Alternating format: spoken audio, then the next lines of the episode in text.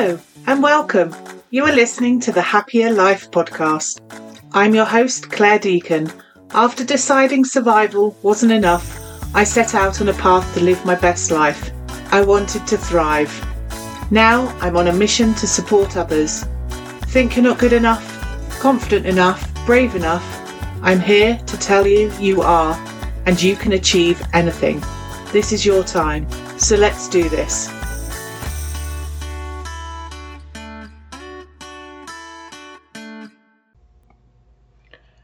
Hello, and welcome back to another episode of The Happier Life. This week, I was reminded about the importance of rest. I've been working hard on several new projects and will be sharing with you some plans I have for the new year and how to focus on you and your well-being in 2023. I've had children off sick from school, which changed plans. Then I got sick myself, high temperature, and my body just shut down. I spent 24 hours in bed and slept the majority of that, which really isn't like me, but clearly something I needed. So, supercharged now on some vitamin C and having got outside to take in some nature, I am back to myself. So, despite feeling a lot better, I found myself a bit lost when I made it back to my desk. It felt as though I hadn't been in my business for weeks and I didn't know where to start. I had a practical list of tasks, things I had to do, the things I should do, and the things I'd like to do, but aren't quite a priority yet. I was even frustrating myself having that argument, you know, the one. Just get on with something, anything, doesn't matter how big, how small, just do something. Sitting there staring blankly isn't helping me get anything done. But I just uh, couldn't get started. I wonder whether my mind felt a bit like my desk looked cluttered and a bit unkempt. Lots of notes, scribbled, ideas, things to do, resources, tasks. I started to go through the clutter in frustration and found myself systematically organising, binning, and changing things around. Next thing was I'd push back my desk chair to the back of my room and I was upstanding and I was writing different ideas on my whiteboard. And then I thought to myself, well, what I need now is some tunes, something uplifting and inspiring, something to get me moving. So there I am, transformed from the low energy state, sat slumped in front of my laptop thinking, where do I begin? To being some disco diva, inspired and energized, starting to plan out the next year for me, my business, and my family. I'd gone from zero to 60 in a really short space of time. And it all started with picking up that first post it note and making a decision as to what I was going to do with it. The tiny step. It built into a bigger step, and then another, and then another one until I had a pretty inspiring list of things to work on for the remainder of the year and some exciting plans to put into action for 2023. So, why am I telling all, you all of this?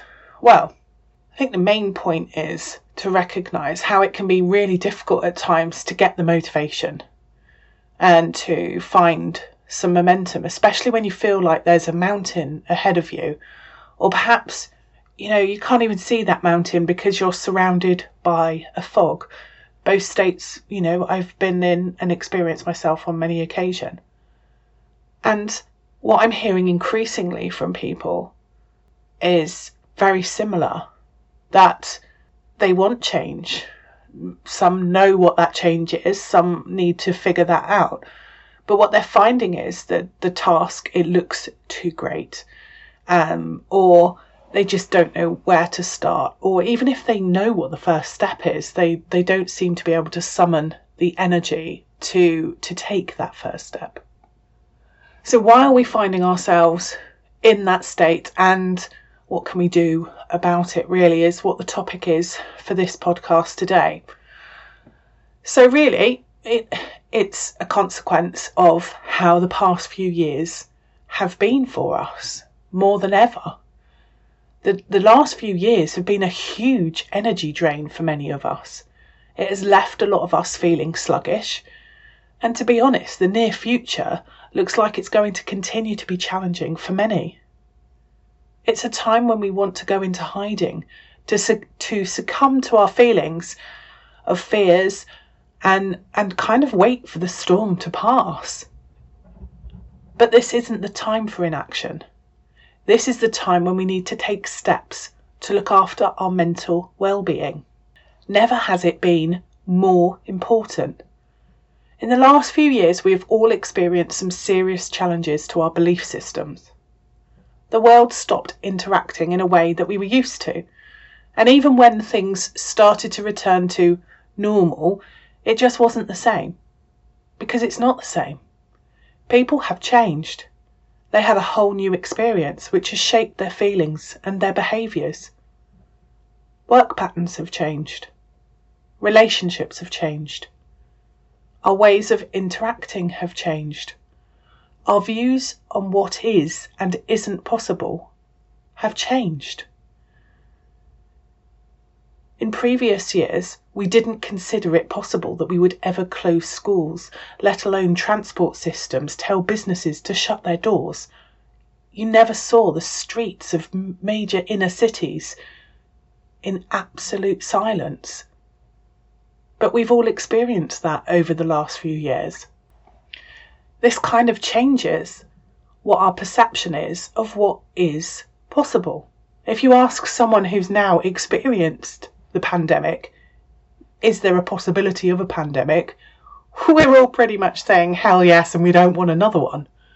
But prior to that, didn't we all sit in a comfortable belief that mm, it won't really come to anything? Some may have been aware of the potential, but the large majority were hopeful that it wouldn't ever come to that, that it wouldn't come to our front door. So, given that the world changed for everyone in different ways and to different extents. It means everything feels inconsistent. And that level of inconsistency and that increase in the unknown and anticipation of things being different and how something can come from what was perceived as relatively nowhere, it is leading us to an increase in anxiety and an increase in stress. And if that wasn't enough, we have an economy in turmoil, a continual stream of unprecedented events, whether it's been the chaos in politics, whether in the UK or overseas, the war raging in Ukraine, an energy crisis, the pandemic, empty shelves, empty pockets. I'm not going to go on because, quite simply, having the message reinforced isn't going to make it any easier to deal with. The reality is, a lot is going on. Things are uncertain, and our own anxiety and those around us is on the increase. So, to hold back that snowball effect of things becoming overwhelming, there's a few steps you can take to manage your own well-being. Focusing on our well-being is something we can control and by doing so, it ensures we are better equipped to deal with anything that crosses our path, because inevitably we will all face adversity. And whilst we can take preventative measures in some cases, the reality is none of us are immune. So rather than sit and worry about it, we can ensure we are in the best place to handle it when it comes our way. And the time is right now. Right now, you can take and you should be taking action. Some of you may already be feeling the impact from the change in the seasons, and with the additional pressures of the holiday season, especially with the increased uncertainty, this can make a significant difference to your life and those around you. Because managing your well-being has a positive impact on how you show up in life. And when you show up with positivity, it becomes contagious. Each interaction you have in the universe has an influence on someone else's day, whether it's smiling at a stranger, holding the door open for someone, being kind or reassuring, making a positive gesture. All of these will have a positive effect, not on you, not just on you, but also on those around you.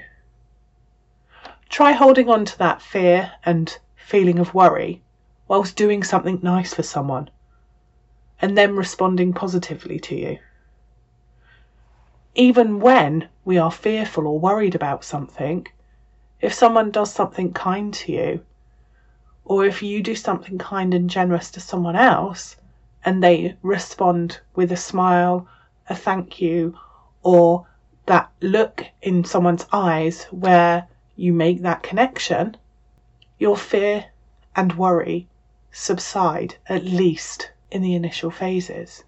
Because holding on to fear and worry at the same time as holding on to joy and gratitude just aren't possible. It's not there for us to do. So, to prepare us for things to come, to take active responsibility for our well-being, I'm going to take you through five steps. Now, they're all pretty simple steps, so there's no excuses for not getting started. All you need to do is just get started. So, firstly, I want you to consider your commitment to your well-being and taking care of yourself. How do you want to think, feel, and show up for your life? Think about it.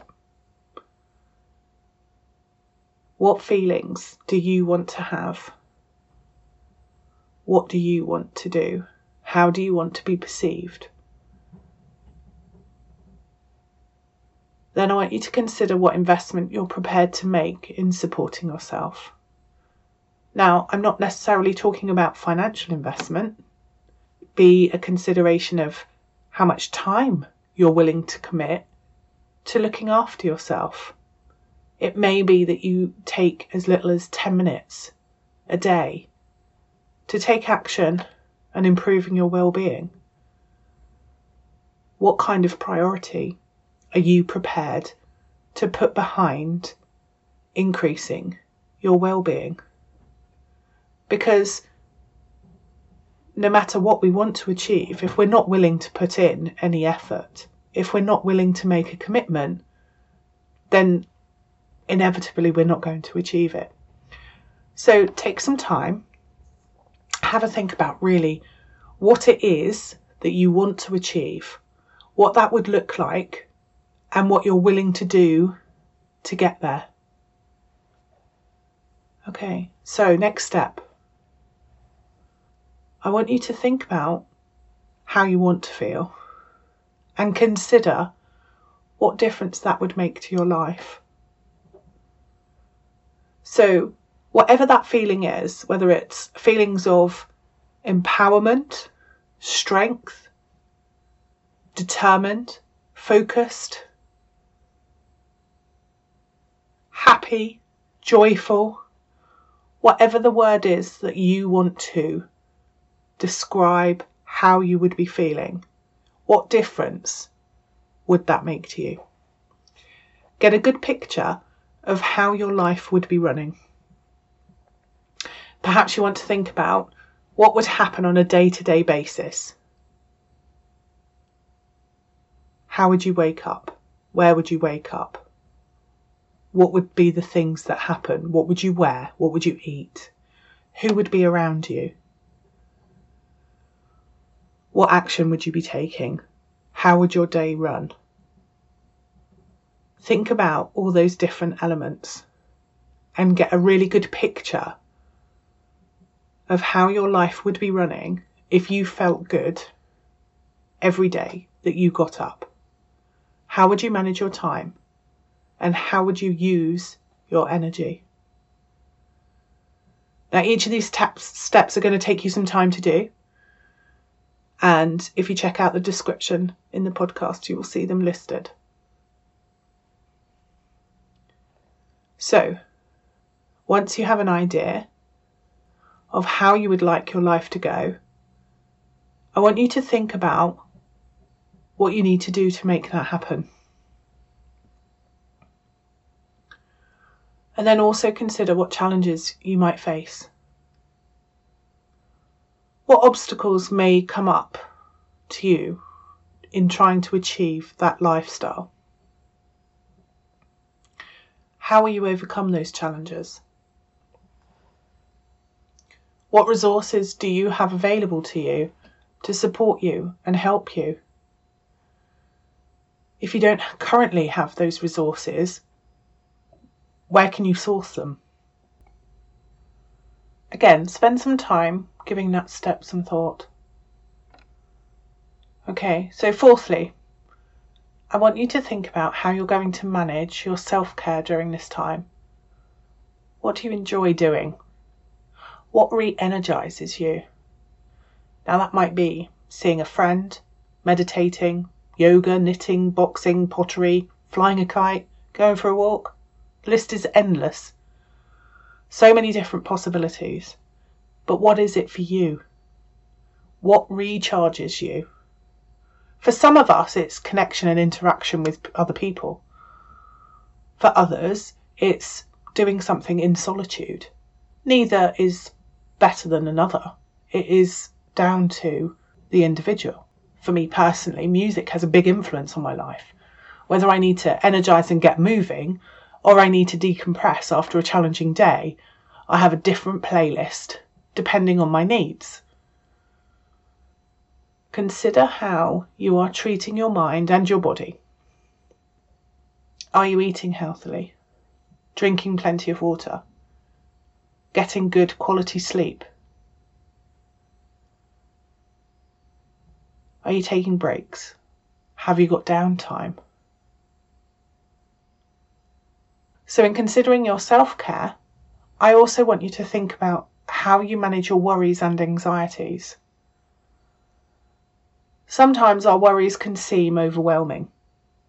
You might not have the energy to deal with something, or it could be worrying about something that might happen or might not happen that's out of our control. If it's the latter, if something might happen and it's not in your control, I suggest you write it down on a piece of paper and lock it into a jam jar or hide it in a drawer somewhere somewhere where it can be remain contained because it's just an unnecessary drain on your energy. Should that happen, that's when you'll have to find the energy to deal with it. But using energy thinking about it is not going to help you. So, for those items that you are worrying about that you're not ready to deal with yet, write them down on a list and then put it aside. And when you're ready, when you have enough energy, take a look at the list and see what action you can take to resolve them. Now, that action may not resolve it entirely, but it may just be a small step, something.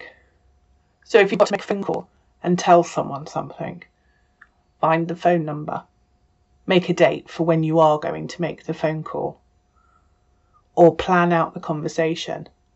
Whatever step seems doable to you. Quite often, what you'll find is when you come back to the list, either some of those worries have resolved themselves, or you would have already tackled them without thinking about them. Now, obviously, my warning here is if you've got something which is a health concern or something of a serious nature, I urge you to get the help you need as soon as possible and to get it resolved. But that's a different issue. So, fifth step I want you to take a jar and name it a gratitude jar, where each day you write down at least three things you are grateful for. Write them on a piece of paper and fold it up. Put them in a jar and on the days when things seem really hard and you're finding yourself a bit lost, you can take out some of the papers and read what you have to be grateful for. Now, this is a really simple exercise, but you'll be surprised at the energy it gives you on those difficult days, especially when it's been written by yourself. It's in your own words, in your own handwriting. Keep an open mind to it and remember how I said previously how it can be difficult to hold on to fear and anxiety whilst being grateful. If you want some more assistance on gratitude, if you head on over to my website, happiercoach.com forward slash links, you will find that there is a free gratitude journal to get you started, which and that includes the gratitude jar exercise if you need a reminder from it. And if you want additional support on improving your well-being, something to structure some of these conversations that we've had in today's episode, then you will find I've recently published on Amazon the Happier Life journal, a 90-day well-being journal. And that will help you stay on track. So I'll put links in the description of this episode um, and you can take a look if you think that might be of use. So, just to recap five steps to improve your well-being. Firstly, make your commitment. What are you prepared to invest in improving your well-being? Next, how do you want to feel? Thirdly, determine how you want to run your life and what you need to do to make that happen. Fourth, think about your self care and how you're going to do that. How you're going to find a way to re energize yourself. And then finally, put in place a gratitude jar where you recognize three things that you're grateful for each day. So I hope this has been helpful to you. As always, feel free to reach out. Email me claire at happiercoach.com or DM me at happiercoach. And as a very wise lady who helped me on my journey to happier told me, the only thing that is the end of the world is the end of the world. Take care of you, rest, re energize, and live a life that you love. If you've enjoyed this episode, ensure you hit subscribe, head on over to my website happiercoach.com, sign up for the weekly newsletter, and let me support you in living a happier life. I'm your host, Claire Deacon. Thank you for listening. Have a fabulous day.